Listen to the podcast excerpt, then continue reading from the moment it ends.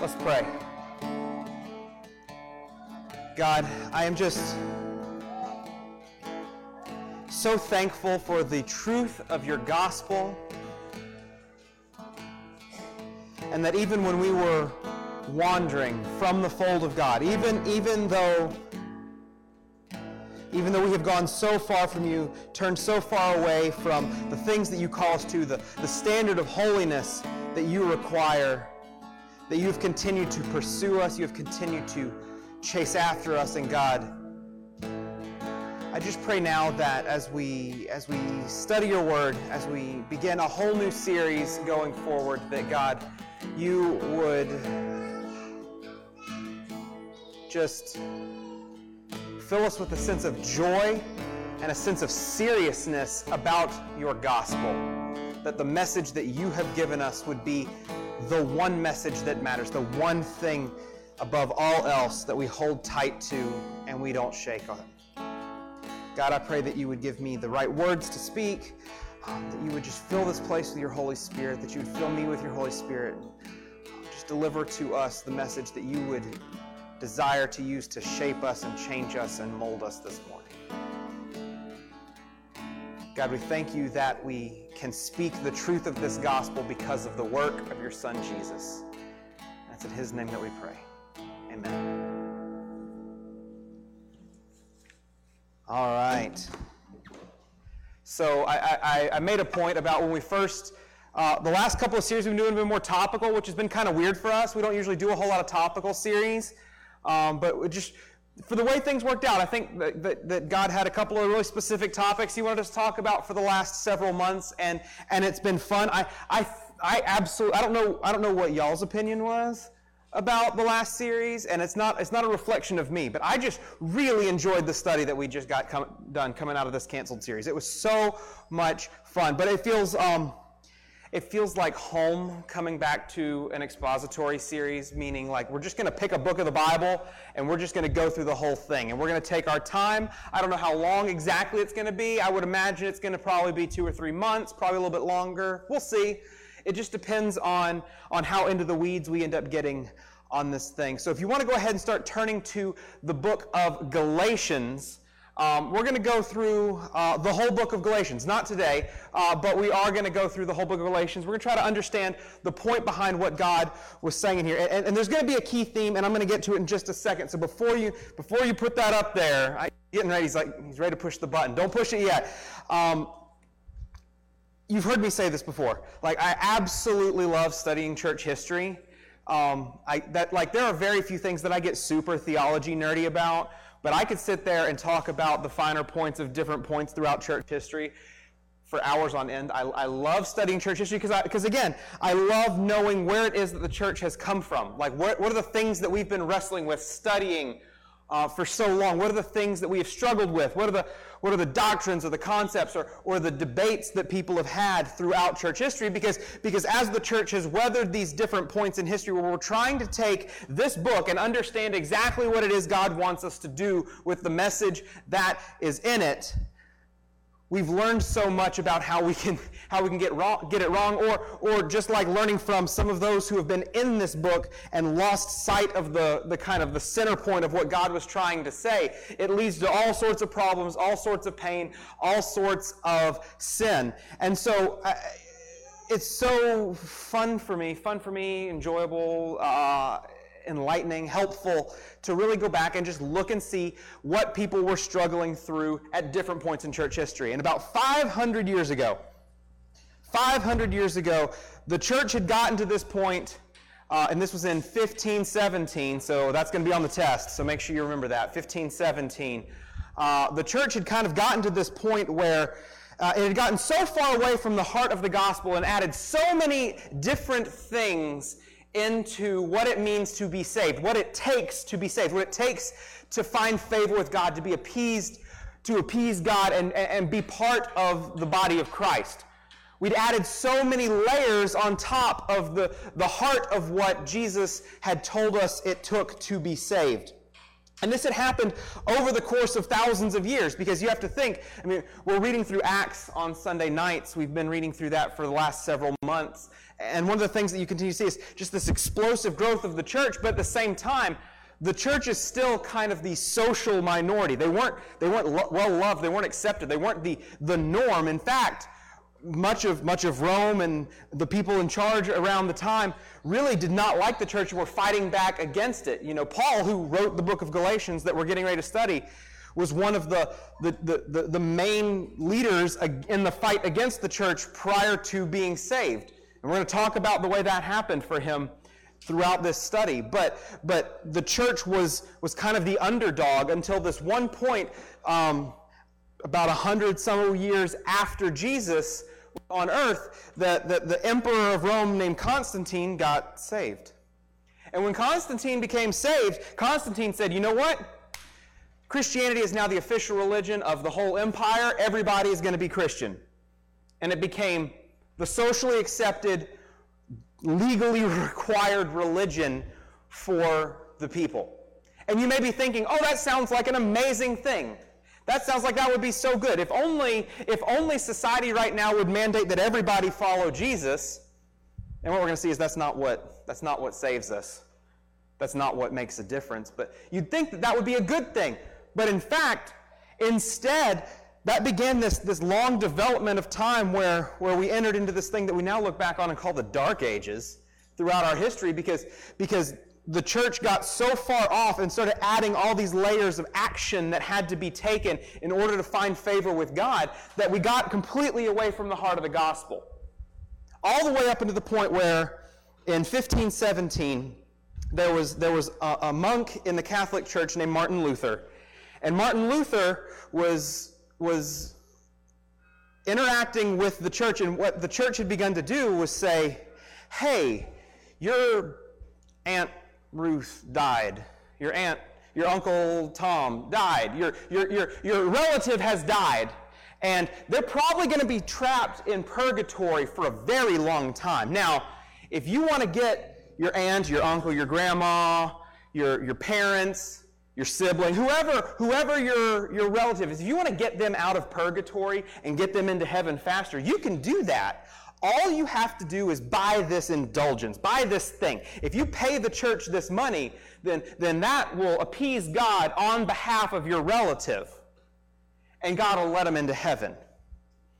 And the more Luther started going back to Scripture, which is key, the more he started actually reading the Bible, he started saying, and specifically what he found in the book of Galatians is that, is that there was this struggle against adding things on top of the truth of the gospel, the heart of the gospel.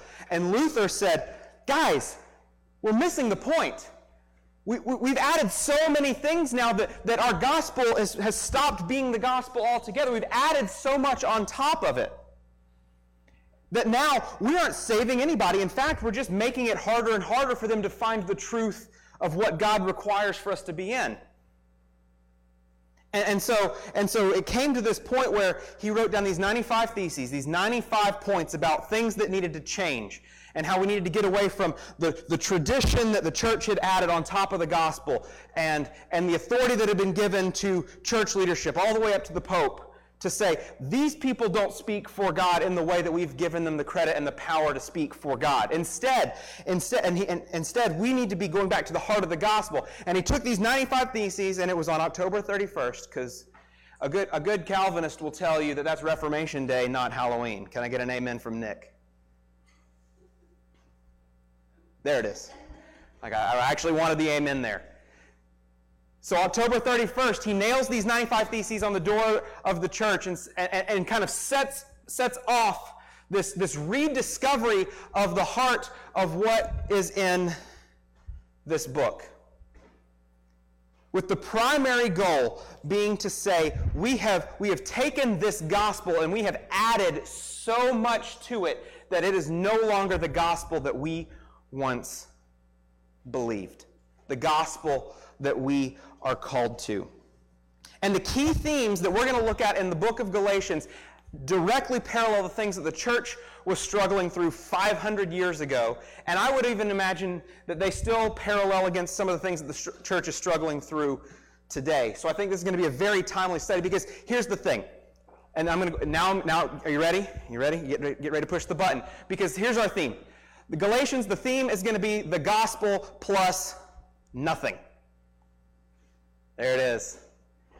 I I'm really excited about the graphic. I like the way that turned out. That made me really happy. So we're going to leave that up there for a second. Everybody can see it? Good? Okay. The gospel plus nothing. And here's the thing uh, the good news about all this is that the gospel is a very simple message that we are sinful, we are separated from God, and God, through sending his Son to make atonement for us, has made a way for us to be redeemed, reconciled, added back to the family of God. That's the gospel. Now, here's the problem. When we say it in those simple terms, in summarizing this way, it still doesn't say much of what's going on kind of under the hood, like what's how that's actually at work. And that's where we tend to get off as the church historically when we're trying to have discussions about salvation. Because it doesn't I said all I said was Jesus made a way for us to get back in and people have said, well, let's talk about what that way is. And it's really easy to immediately start adding things back in. Well, that's, you have to say these words or pray this prayer or, or be dunked in water in this way by this kind of person who's lived a life this way and has never been married. Or, you know, like we, we start adding all of these different layers on top of what the gospel is. But really, ultimately, the, the key theme that Luther rediscovered studying the book of Galatians uh, is this idea of justification by faith. We are justified, we are added to the family of God by faith. Nothing else. That's the gospel. That Jesus made a way for us to be saved and that we aren't adding anything to that. We aren't contributing anything to that. So in Galatians, Paul is going to build this case that, that the authority of the Word of God and the authority that he, by which He is delivering them the Word of God is our means of salvation, is the way that we are to be saved, the way that, that the message should be understood. And ultimately, He's going to give us some, some application, the way that this is supposed to be lived out, what it's going to look like when that actually takes place inside of us when we are actually saved. So I'm going to go ahead and give you an overview for where we're going the whole series. So chapters 1 and 2 really speak to the authority of the message that's being given. The authority, and that's speaking of two things. One, the authority of Scripture, the authority of the Word of God, and the authority that Paul has to be the one to tell us how to believe it and apply it. And you're going to see how important that is because Paul's going to be making all kinds of arguments about how his authority comes from the Word of God as revealed to him by Jesus directly. That Paul is not re- regurgitating some message that was handed down from some other teacher, but he's saying, Jesus gave me these words for you.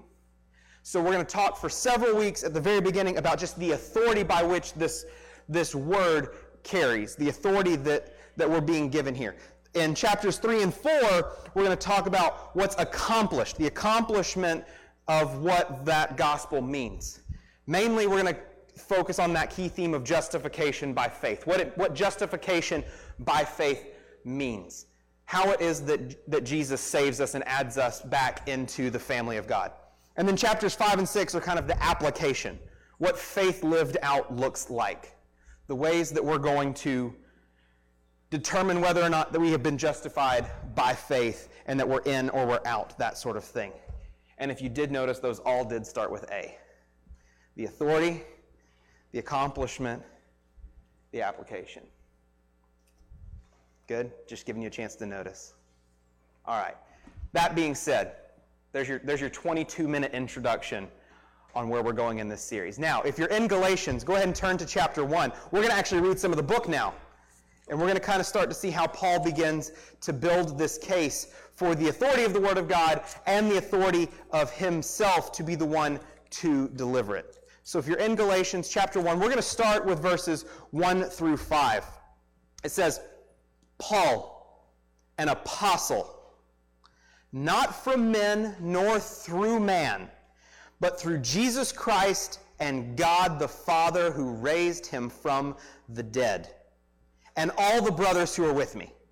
To the church of Galatia. Grace to you and peace from God our Father and the Lord Jesus Christ, who gave himself for our sins to deliver us from the present evil age according to the will of our God and Father, to whom be glory forever and ever. Amen. So, from the very start, Paul begins to establish that he is all that he is only because of the work of Jesus. He doesn't come and say, Hi, I'm writing you a letter because I'm Paul. I've studied this my whole life and I have some new understanding. And we're gonna and I'm gonna and I'm gonna apply all of this teaching based on my my really, really smart mind and the amount of study that I've done throughout my entire life. No, he says, I am Paul, and I'm writing to you because I am an apostle. I've been appointed to this position to give you this information, not because I have earned it, not because I have studied enough, not because I have done anything to earn God's favor beyond the fact that he saw fit to give me this role. Right? Paul, not from men nor through man. Like nobody signed off on this. I didn't get ordained. I didn't go to seminary. I didn't, I didn't study anything extra. Jesus has made me who I am. Now that's important because he's giving him, he's saying, Jesus is the reason that you should listen to me.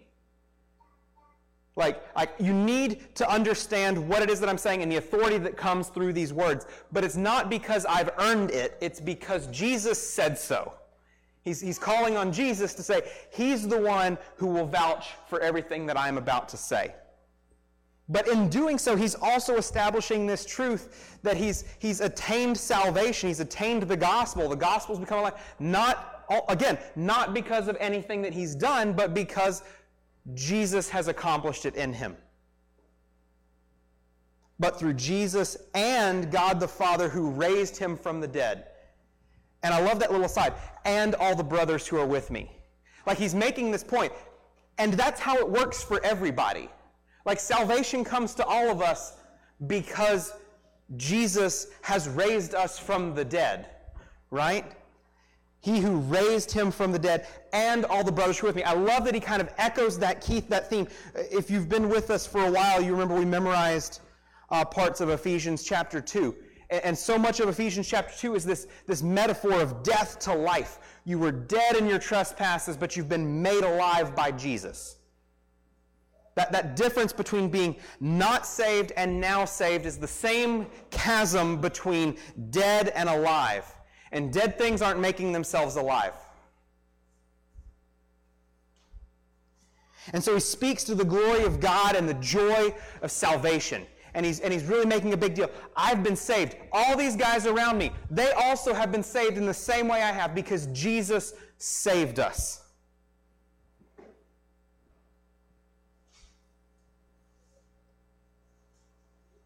And I, just, I find myself thinking, I mean, this is just like the opening greeting of the book. Is this how we introduce ourselves to people?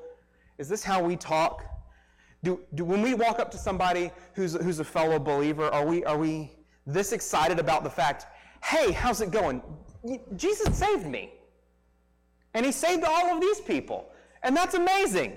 Are we that excited about our salvation that we talk about the joy of knowing Jesus just in everyday conversation, especially with other believers? I mean, yes, we, we can talk about it, but it's not going to resonate in the same way as if you walk up to a, a fellow believer and you're able to have this instant connection. We know Jesus. But I think it's so cool to see that Paul is, is expressing this kind of overwhelming sense of joy just at being saved as he's kind of introing his letter. And that he's hanging out with all these other saved people too, who've been saved in the same way. And he's essentially, it's, it's, it's like he's saying, hey, from the very beginning, I just want to make sure we're all on the same page on this. This whole Jesus salvation thing. Like, like I've been saved, you're saved, good. We're going to start from that foundation because what's going to follow gets a little bit harder to hear. Let's start with we know Jesus and we're excited about that because in the next paragraph I'm going to start to challenge you on the way you're actually living out that truth. The other thing that he kind of begins to establish, and you're going to kind of see in this next section, is yes, there is joy in salvation. Yes, we're excited that we know Jesus. Yes, we're excited that we're in the family of God. But with that carries some weight.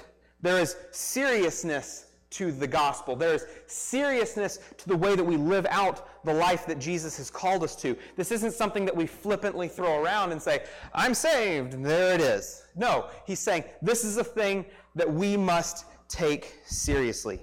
If you're still in Galatians, I'm going to pick up in verse 6. So he's just, hey guys, how's it going? Good to see you.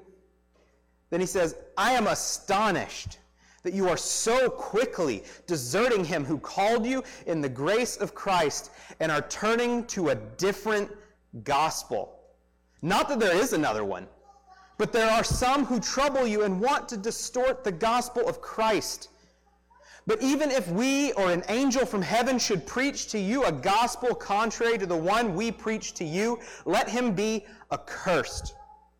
As we have said before, so now I say again if anyone is preaching to you a gospel contrary to the one you received, let him be accursed. For I am now seeking the approval of man or of God? Or am I trying to please man? If I were still trying to please man, I would not be a servant of Christ. Okay. There's a lot of things in here. I think there are kind of three main things that we can pull out and hold on to from this. First of all, this is serious. This is a big deal. The, where, where, we, where we hinge on following the truth of the gospel versus losing sight of the heart of the gospel and following some other version of a gospel, which he says, not there is one. If we're following the gospel or we're not, is a serious matter because that's what confirms to us whether or not we're in the body of Christ, whether or not we, we get to be expecting that we get to experience Christ in the way that he's so joyful about. He's saying that the message doesn't change from what was originally given to us. The message that Jesus has given to us, the message that the apostles have left us in this book, the message that the Holy Spirit inspired that we, we as the church would carry with us until Jesus comes back, this message does not change. And if anybody should come and try to change these words, modify them, change the context, or give you something that applies this in a new way, there is no new way. This book does not change, this message does not change, and it is a serious offense if somebody is doing so. He says that it, I don't care if it's an angel from heaven that comes down, or if I come back to you in a year and I say, you know what, let's change a few things. If anybody, me, angel, anybody comes back and says, we're going to do this a little bit differently, we're going to add to this, or we were wrong on this, we're going to modify. He's saying, no, this that I'm giving you right now, this is the definitive truth. And, the, and, it's the definitive truth because Jesus has given me this message for you. He speaks back to his authority, and he's going to continue to build on his authority over the next few weeks as we continue to study this. But this is serious. This is life and death. If anybody tries to change it, he says, let them be accursed.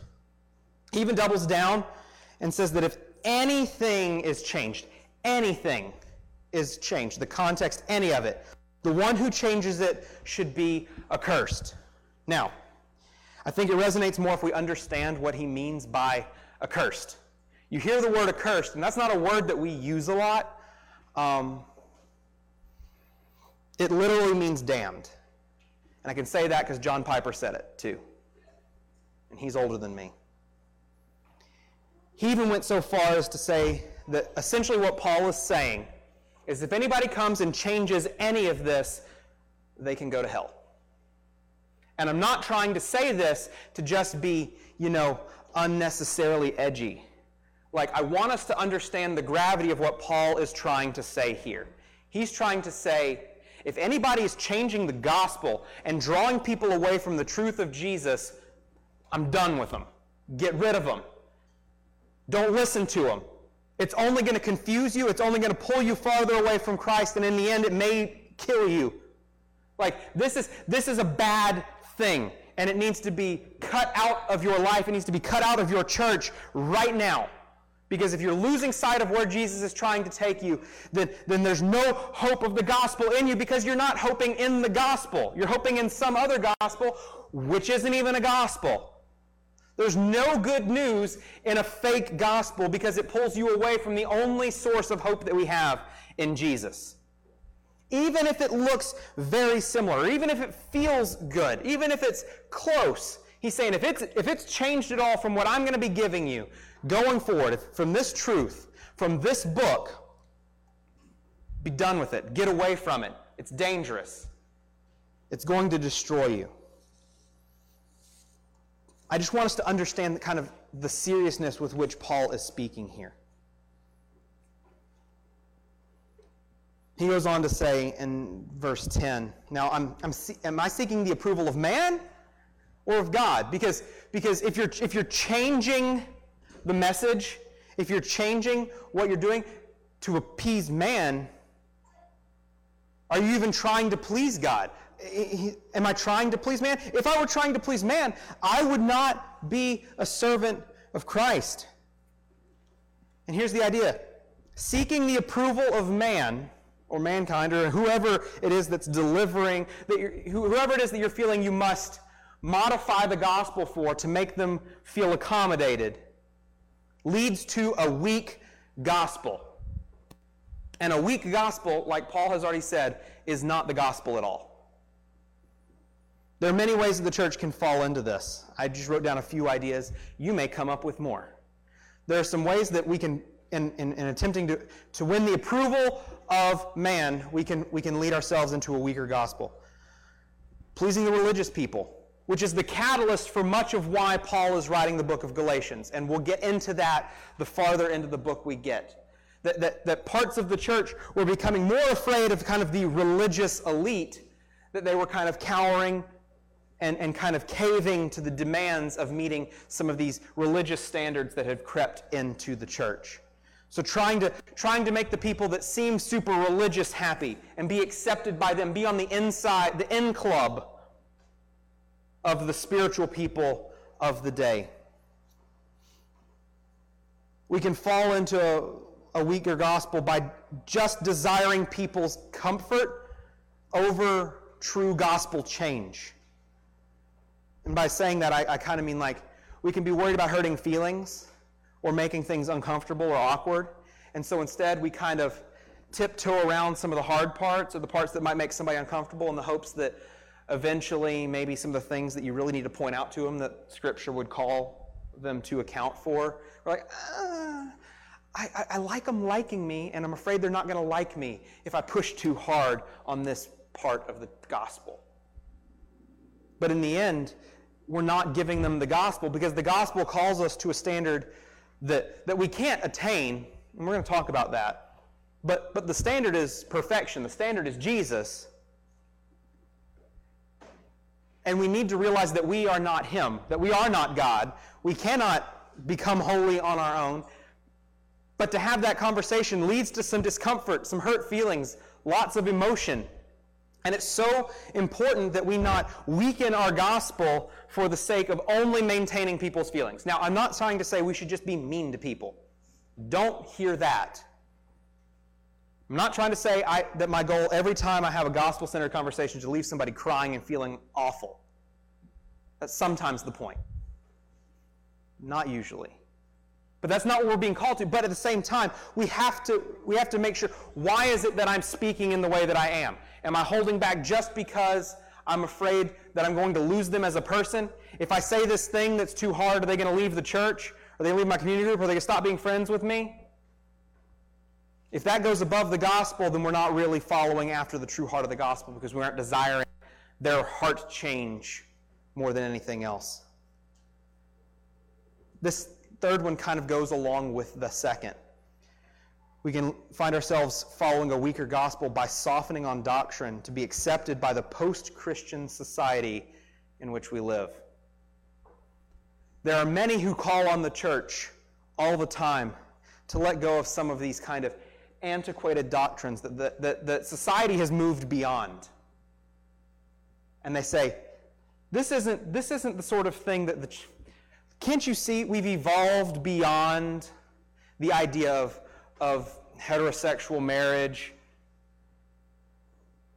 We've, we've moved beyond the idea of, of sex being for inside of a married relationship. Haven't you see that we've, we've moved beyond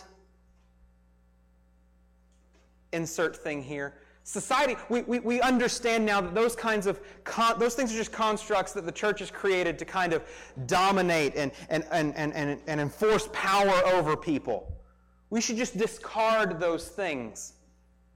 And many churches seeking to be accepted by, maybe they don't even agree, but they're willing to soften their stance. They're willing to soften their language, or they're willing to let go of enforcing parts of Scripture for the sake of being more welcome, appearing more welcoming. Here's the thing we should be welcoming as the church to any who would come to us. But any who would come to us are just as much a sinner as we once were before we were saved. And the standard is still Christ, even for them.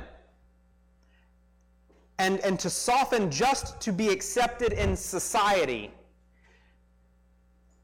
can be crippling to the church. I mean, we talked about it with when, when Constantine became the emperor and he got saved, and he said, All right, everybody's Christian now. And immediately the church began to lose sight because they didn't have to, they didn't have to fight to hold on to the truth as presented in this book anymore. It was just kind of do church however you want. And it kind of became a little bit the Wild West of doctrine until things got really out of hand. And then for like 1,400 years, the church wandered and floundered until we started getting back on course in the 1500s. One last one. And this, one's, this, one, this one is really a struggle for me sometimes. Creating an environment that worships the environment over God. This is such a struggle for me because I love doing the things that we do well, which is why if you got here before church today, you saw me being very grumpy because we really want to get the sound to work really well on the live stream. And for like last week, it was like the video worked and the sound didn't work. Then by worship night, the sound worked, but the video didn't work. And then this morning, I booted it up and the video worked, so I hooked the sound up and then the sound didn't work. And, and those sorts of things absolutely eat away at me. Full confession. I'll be, I'm, I'm in a much better mood now, and I will be in a much better mood after church if you want to chat afterwards. I only banged the desk once this morning. I didn't break anything, I promise. But, but in trying to present ourselves with excellence, which I think, in a sense, I think there is some value to trying to say we want to do the best that we can. I mean, in all you do, work with all your heart as if you're working for God. Like, I think that we can worship God through the way that we do the things that we do. But, but it, the temptation is, and what can happen is, we begin to worship the worship environment.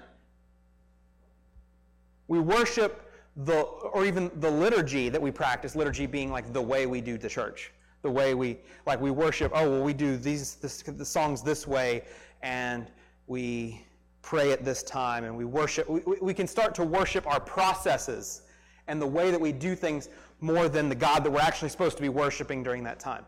And that, I mean, even at a church our size, that can still become a temptation.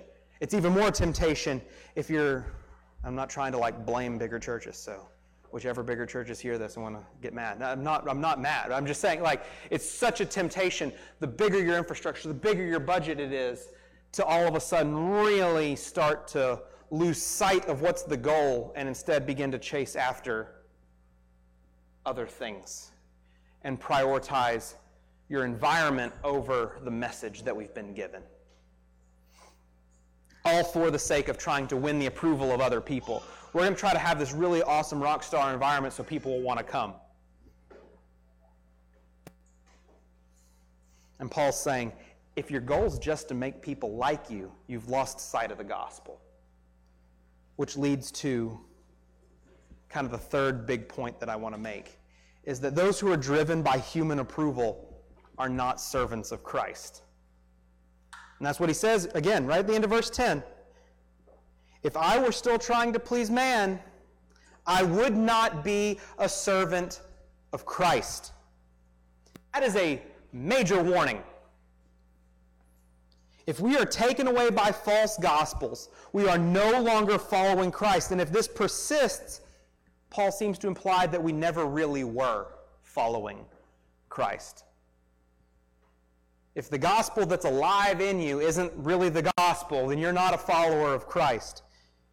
And this is why it was so urgent for us to realize that, that if we're not all in on this gospel as presented to us through the apostles by the power of the Holy Spirit, if, we, if we're not following this as given to us, we may not be in at all. If you're not all in on this, you may be out. And that's a terrifying thought. And that's why it was so urgent for the reformers 500 years ago to call the church to account, to call the church back to this gospel, to say, we've added so much on top. We don't need to add anything to it. We don't, we don't need last rites. We don't need, we don't need confessionals. We don't need, we don't need any of these things. None of that's in here. All that we need is Jesus. It's the same thing, it's the same thing Paul was saying. I'm here not because I did anything, but because of Jesus.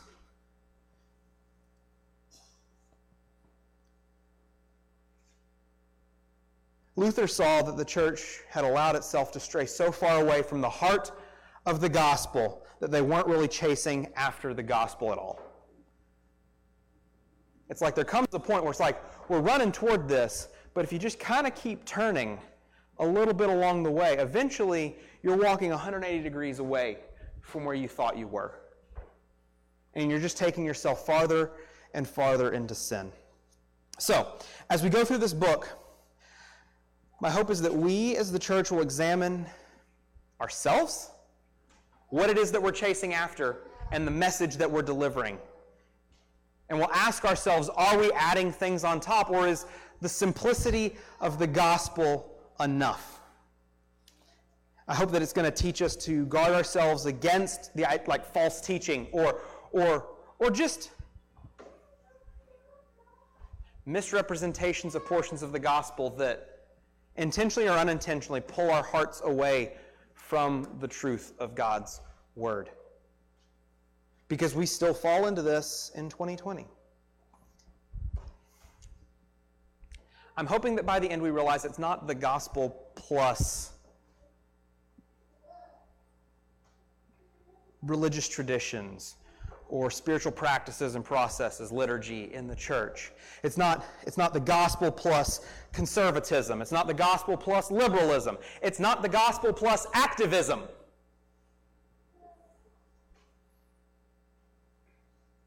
The gospel stands on its own. And the answer to all the challenges, it, it's, I'm going to say, what am I going to say? It's not the gospel plus whatever social cause. Like, it's not, you're not in until you also are a part of this cause or a part of this movement or a part of this thing. Once we add that on top, we're not talking gospel anymore. We're talking gospel plus. The gospel has all the answers for every single one of those things on its own. You want to talk about social justice? The gospel leads to justice. The gospel itself can take care of all the justice you need.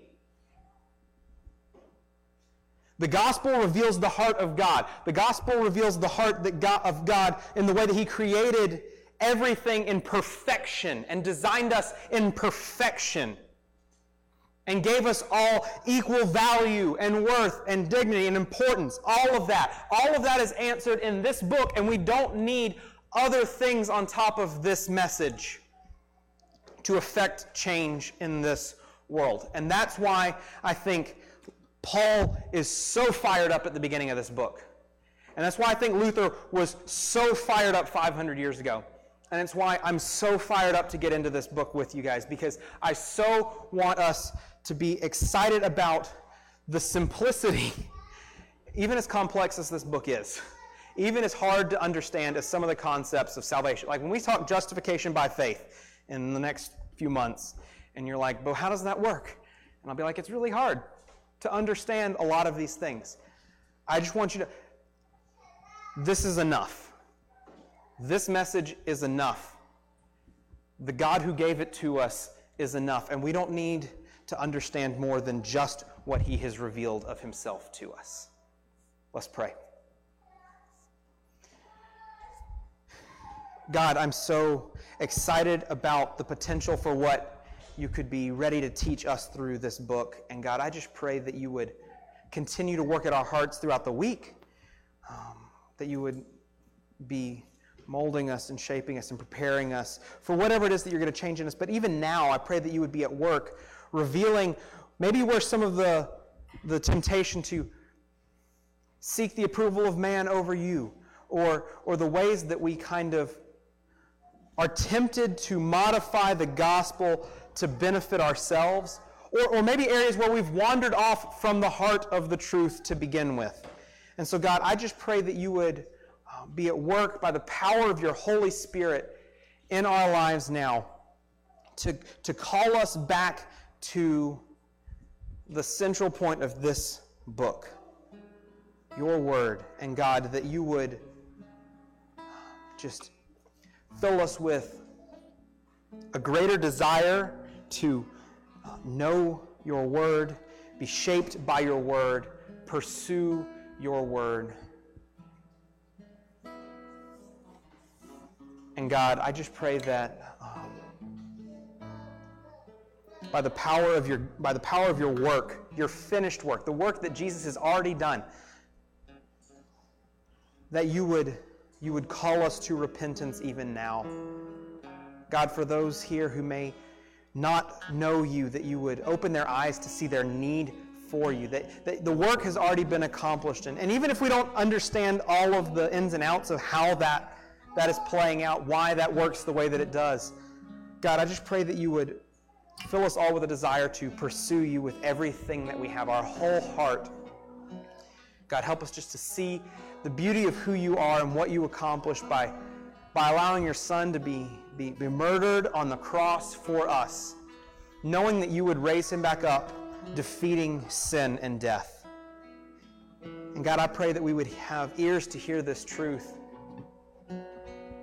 and a heart with new desires to chase after you. God, I'm so thankful for the truth of your gospel and your Son Jesus who makes it possible for us. It's in Jesus' name we pray. Amen.